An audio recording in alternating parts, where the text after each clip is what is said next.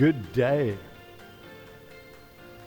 In this sermon, we're going to be doing an exposition of 2 Timothy chapter 3, verses 10 to chapter 4 and verse 5. As you know, we've been working our way through 2 Timothy, this wonderful letter written by Paul to his disciple and protege, Timothy.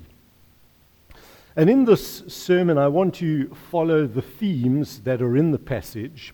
And Paul deals with three subjects in turn. He starts off talking about the persecution of Christians, how he personally has been persecuted for his beliefs, and then how all Christians should, in fact, expect to be persecuted. Then he speaks about the sanctity of the Holy Scriptures and the role of the scriptures in our lives. And then finally, he deals with the preaching of the word as an antidote to false teaching. So let's begin with what Paul says about the persecution of Christians. 2 Timothy 3:10 You however know all about my teaching, my way of life, my purpose, faith, patience, and love, endurance, persecutions and sufferings. What kinds of things happened to me in Antioch, Iconium, and Lystra? The persecutions I endured. Yet the Lord rescued me from all of them. In fact, everyone who wants to live a godly life in Christ Jesus will be persecuted, while evil men and impostors will go from bad to worse, deceiving and being deceived. Don't you love Paul's positive attitude? In spite of all that he's been through, he writes, The Lord rescued me from it all. Firstly, he talks about the persecution that he has endured. He says, you, you know my story, you know my teaching, you know my life, and you know what's happened to me.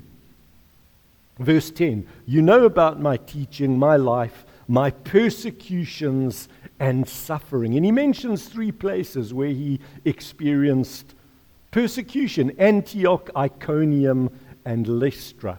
I think these are just the most recent examples in his mind, perhaps the ones he thinks they will be most familiar with.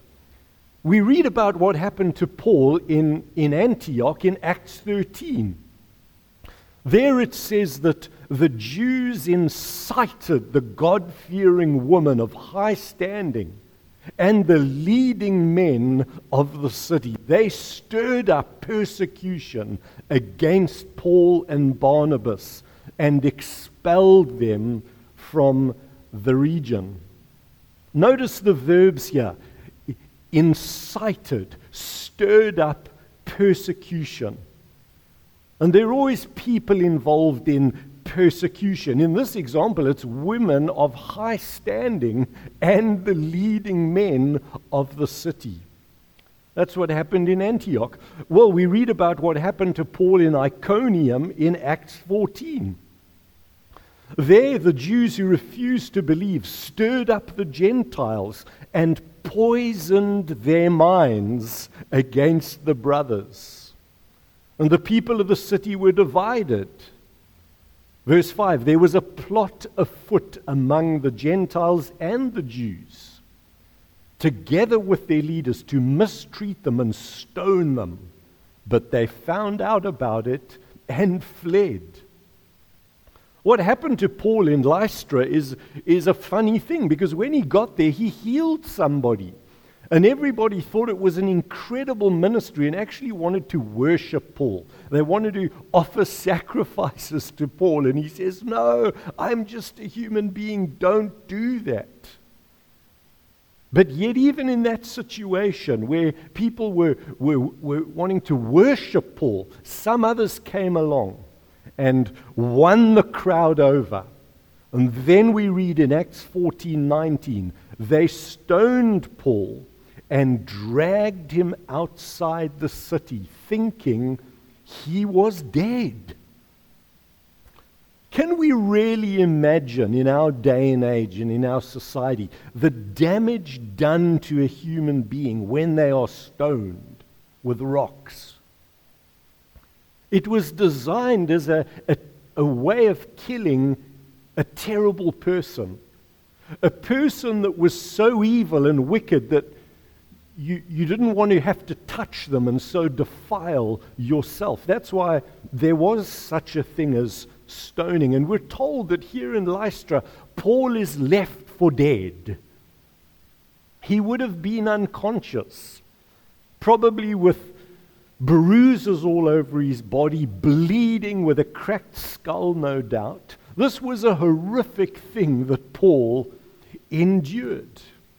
He says, You know all about my persecutions, Timothy. But we know even more about Paul's persecutions from what he writes in 2 Corinthians chapter 11. Now, I want to read the passage because it kind of really brings home for us what Paul went through. Paul says this when he's defending his ministry to the Corinthians. He says, I've worked much harder, been in prison more frequently, been flogged more severely been exposed to death again and again. Five times I received the 40 lashes minus one. Three times I was beaten with rods. Once I was stoned. Three times I was shipwrecked. I spent a night and day in the open sea. I've been in danger from rivers, from bandits, in dangers from my own countrymen in, dangers in, in danger in the city, in the country, at sea, in danger from false brothers. I have labored and toiled and have often gone without sleep. I've known hunger and thirst and have often gone without food. I have been cold and naked. These are Paul's experiences of being persecuted for following Jesus. But he can write, The Lord rescued me from it all. But we shouldn't be surprised that Paul was persecuted. Jesus was persecuted. And the gospel is an offense to people. There's no such thing as a as a gospel that everybody's going to like. It is offensive. In the gospel, we're told that we are rotten, terrible sinners with no hope. That's the gospel. People don't like to hear that message. As Paul reminds us in 2 Corinthians, Christians, we're like the smell of death to people. But to those who are being saved, we're like a beautiful fragrance it really just depends on where your heart is with God. Paul now goes on to say something that is relevant for us all. And it should concern us all. He says this every Christian should expect to be persecuted for their faith. 2 Timothy 3, verse 12, Paul writes, In fact, everyone who wants to live a godly life in Christ Jesus will be persecuted. Let's unpack what Paul is saying here. He's saying that persecution is not just something that a few Christians are going to have to deal with. He says persecution is going to happen on a much wider scale. He says, in fact, He's saying this is important. You can count on this. Everyone who wants to live a godly life in Christ Jesus will be persecuted. Not just some Christians, but everyone who's living a godly life will be persecuted.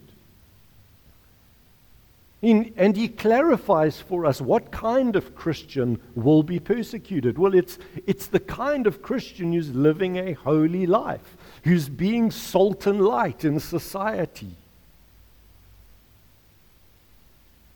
We can look at this another way and, and, and say, well, if, if we're never offending anyone with our beliefs, if we're, we're never being persecuted for our faith, then perhaps we're not really living the kind of godly life in Christ Jesus that we ought to be.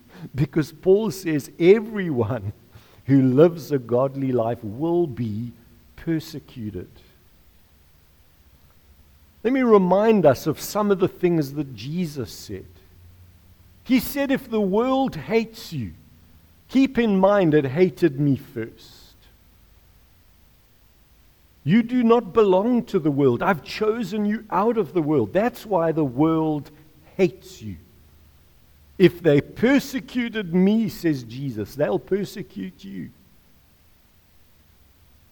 They will treat you this way because of my name. And then the prophet adds, They hated me without reason. In John 16, Jesus even says, A time is coming when people will kill Christians and think they're offering a service to God. In Matthew 24, that great description of the events leading up to the return of Jesus, Jesus says this They will hand you over to be persecuted and put to death, and you will be hated by the nations because of me. At that time, many will turn away from the faith and will betray and hate each other. False prophets will appear and deceive many people. Friends, it is naive to think that following Jesus is a ticket to an easy life or that Christianity is a crutch. It's not. Quite the opposite, in fact if we're really living godly lives, Paul says we will face opposition, we will face persecution for our lives. Let's remember Paul's words to Timothy. Everyone who wants to live a godly life in Christ Jesus will be persecuted. In many parts of the world today, following Jesus can result in you being imprisoned, separated from your family, attacked, robbed, murdered, maimed. It can lead to the loss of work opportunities, employment, your business being boycotted. It can lead to rejection and exclusion in our culture and in the West, it can lead to legal prosecution, the loss of friendship and opportunities, and being mo- mocked and laughed at and belittled. But we should expect this. We've been warned by Jesus and by Paul. And we've got 2,000 years of Christian history as evidence. Hebrews was written at a time when the church was being persecuted. And I, I want to bring to your attention some verses from chapter 10 of the book of Hebrews. There, the writer says, You were public, publicly exposed to insult and persecution. You stood side by side with those who were so treated. You sympathized with those in prison and joyfully accepted the confiscation of your property. So don't throw away your confidence. You need to persevere. And then a well known verse from Hebrews 13 and verse 3 that we are to remember those in prison as if we were their fellow prisoners. This is not talking about doing ministry to criminals, although that is a good thing. This verse is specifically talking about the need to remember Christians who are in prison because of their faith. Let's always remember Paul's warning. Everyone who wants to live a godly life in Christ Jesus will be persecuted. The next subject Paul writes about is the sanctity of the scriptures. The sanctity of the scriptures. I've really struggled to find the right words to, con- to convey what's in my mind here. When we talk about the sanctity of the scriptures, both the words sanctity and scriptures seem, seem to be so old fashioned. But they describe something that's really important. Our society holds very little as being sacred or holy. But this is a fitting description for the scriptures. They are not any old writings, they are sacred, they are unique, they are different from all other writings. Because all scripture is God breathed. Paul goes on 2 Timothy 3:14 continue in what you've learned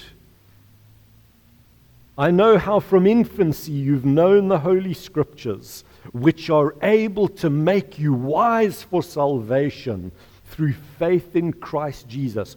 All Scripture is God breathed. What does it mean, all Scripture is God breathed? This Greek word, theopneustos, is a a brand new word that is found in no other ancient literature, be it secular or, or Christian or Jewish.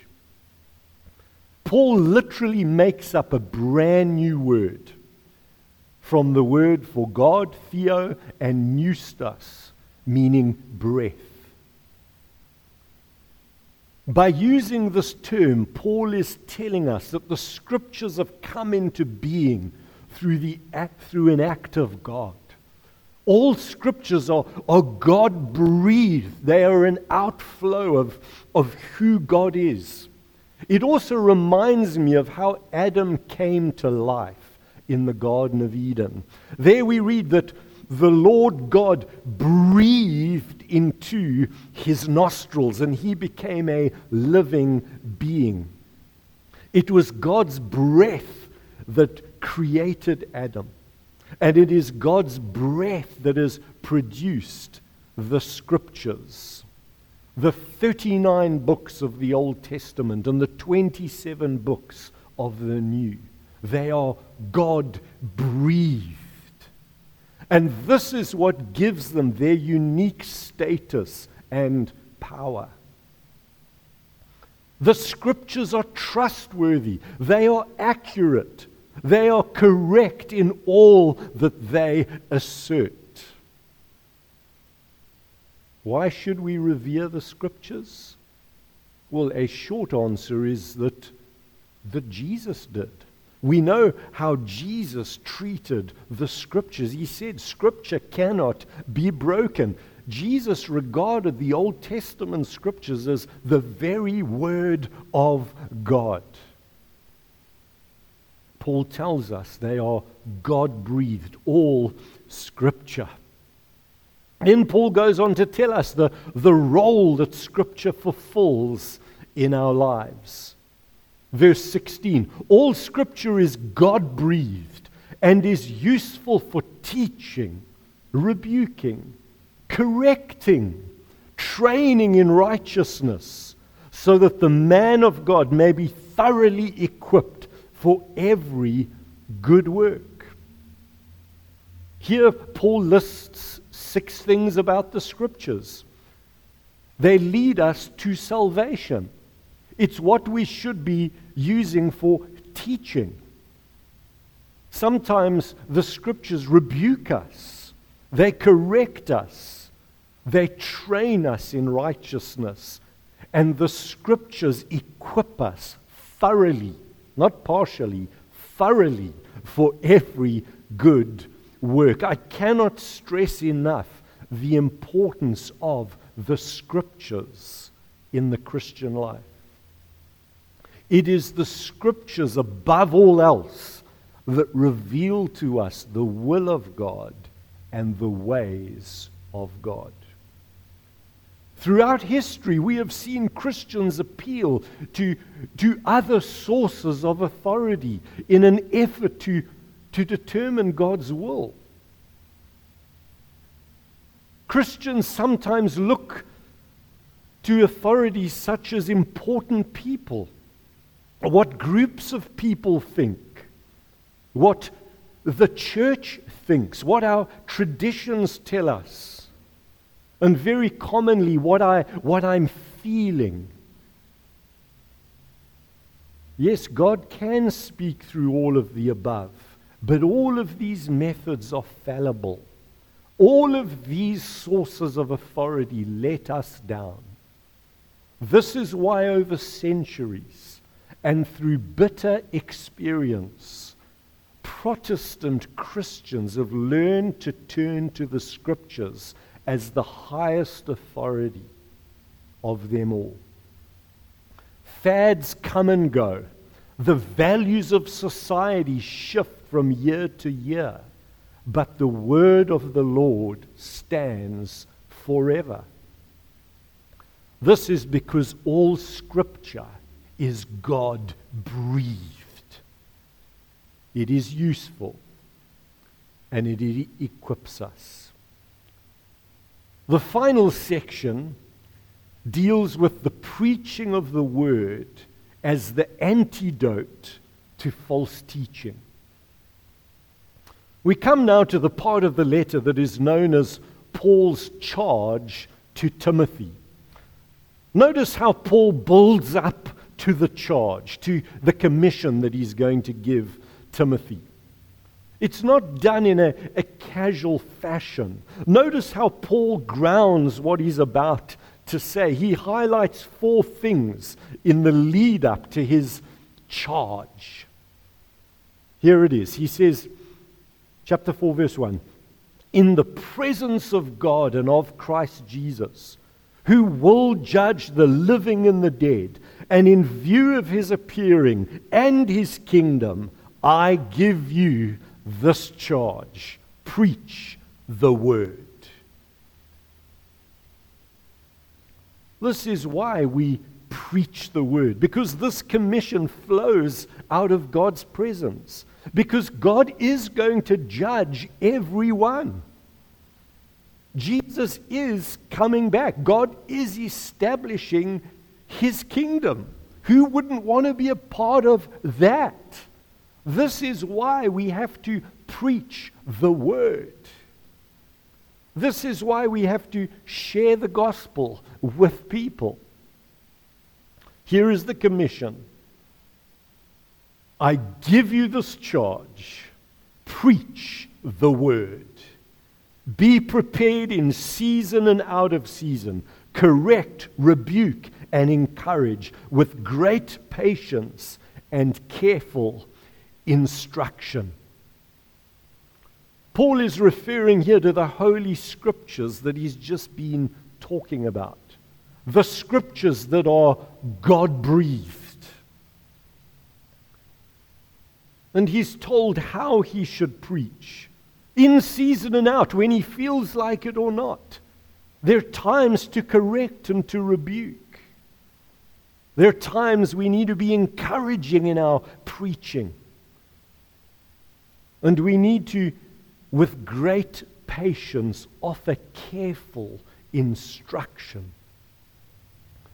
Earlier, Paul has told Timothy in chapter 2 and verse 15 do your best to present yourself to God as one approved, a workman who does not need to be ashamed and who correctly handles the word of truth. This verse reminds us that it takes effort to understand the scriptures. And there are many people who should be ashamed of how they handle the word of truth.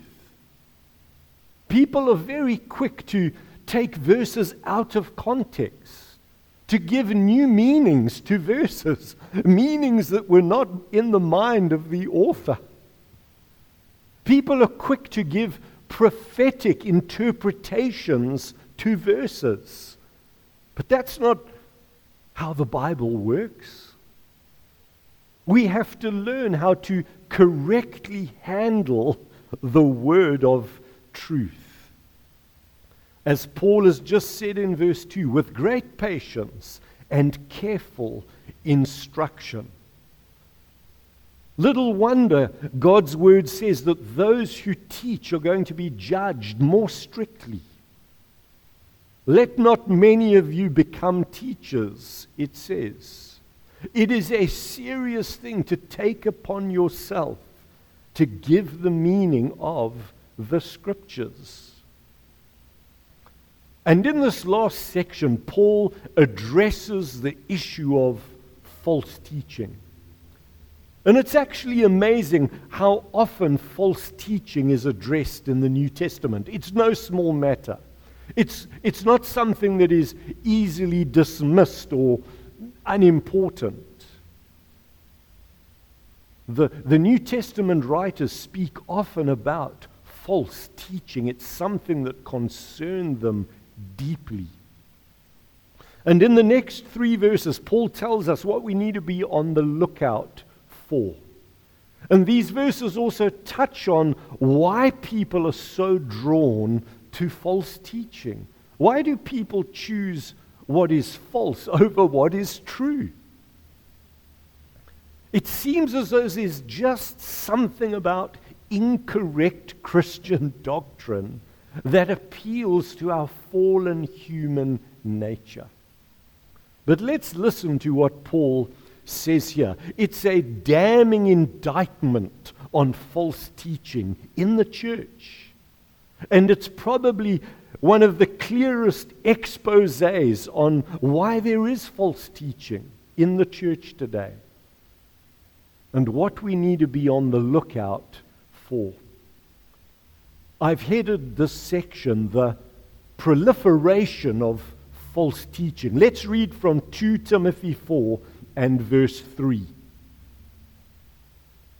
For the time will come when men will not put up with sound doctrine.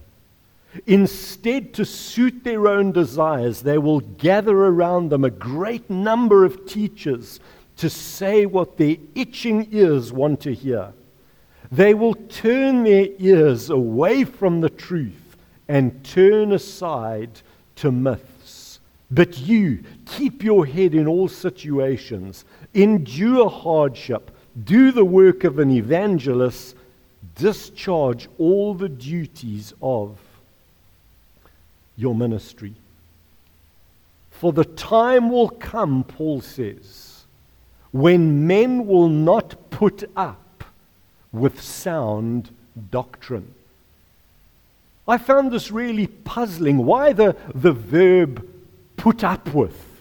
It seems an interesting choice of words.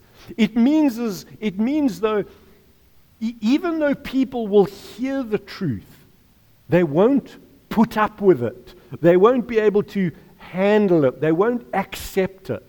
They won't put up with sound doctrine. And sadly, this is true. There are some Christians that can't handle or won't put up with sound doctrine.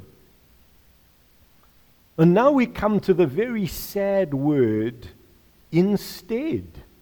Instead. 2 Timothy 4 3. For the time will come when men will not put up with sound doctrine. Instead, to suit their own desires, they will gather around them a great number of teachers. It says instead, this means that some people prefer doctrine with, that suits their own desires. How do Christians justify holding to unsound doctrine, to bad theology? Well, one approach is to adopt the safety in numbers idea. We're told that instead of embracing sound doctrine to suit their own desires, what they want, they will gather around them a great number of teachers. Friends, just because a person with credentials or a whole lot of people are saying something doesn't make it true. We always have to look at what does the Bible say? Even if there are a great number of teachers saying something, that doesn't make it right if it contradicts the Bible. Good doctrine doesn't win popularity contests. You can't gauge the, the accuracy of theology by the amount of likes on YouTube. People will gather around them, a great number of teachers, to say what their itching ears want to hear. Again, here is the idea that people go for bad theology instead of for the truth, because in some way it fits in with what they believe or with what they want to believe. Paul tells us here that sometimes bad theology scratches where people itch. But Paul is clear that this is an act of the will, it's a response from our fallen human nature. It's a deliberate action. They will turn their ears away from the truth and turn aside to myths. People turn away from the truth. It's something they do. They turn aside to myths. What is a myth? It is a long concocted story. It is a convoluted way of explaining away the obvious meaning of what the Bible is saying. There are truths in Scripture that are hard to handle, that people struggle to put up with. There are truths that people find hard to accept. And the way people get around those issues is to come up with other stories, long explanations, offering a counter narrative. But that's not the way to do it. Paul ends with these words But you keep your head in all situations. Endure hardship. Do the work of an evangelist. Discharge the duties of your ministry. In summary, then, as I bring this message to an end, here in this letter to Timothy, Paul reminds us that we should expect persecution in this world. My sense is that in the days ahead, things are going to get a lot worse for Christians in the Western world. I believe that we, like our brothers and sisters in many places around the world, are going to be increasingly rejected and persecuted for our beliefs. We mustn't be surprised. Jesus warned us, Paul warns us here. Secondly, we need to guard the sanctity of the Holy Scriptures. People love to take pot shots at the Bible, undermine the truth of God's word. Say things like, well, that's just Paul. He should have known better. Well, uh, that's just Jesus reflecting uh, what everybody thought back then. No, friends, all scripture, the Old Testament and the New, all scripture is God breathed.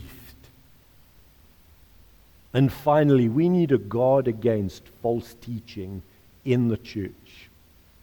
As hard as it is to believe, there's something deep within us as human beings that doesn't like some of the things in God's Word. People struggle at times to put up with sound doctrine. And so we turn aside we create other narratives, myths. We gather teachers to say what our itching ears want to hear. But we are to guard our hearts and guard our minds and to rightly divide the word of truth. for it is a, a wonderful gift to us to thoroughly equip us for every good work. Let us pray. Thank you, Lord, for these words of encouragement and warning from Paul to Timothy. Help us, Lord, to, to brace for persecution and to stand our ground when trouble comes. Thank you for your warning that everyone who seeks to live a godly life in Christ Jesus will be persecuted. We pray, Lord, that you would help us to guard the sanctity of the scriptures and to recognize that they are God breathed and that they are there to equip us for every good work. And help us, Lord, to put up with sound doctrine, to rightly divide the word of truth. Help us to submit to your word, even when it goes against what we may think and feel. We love your word and we recognize its authority in our lives. And all God's people said, Amen.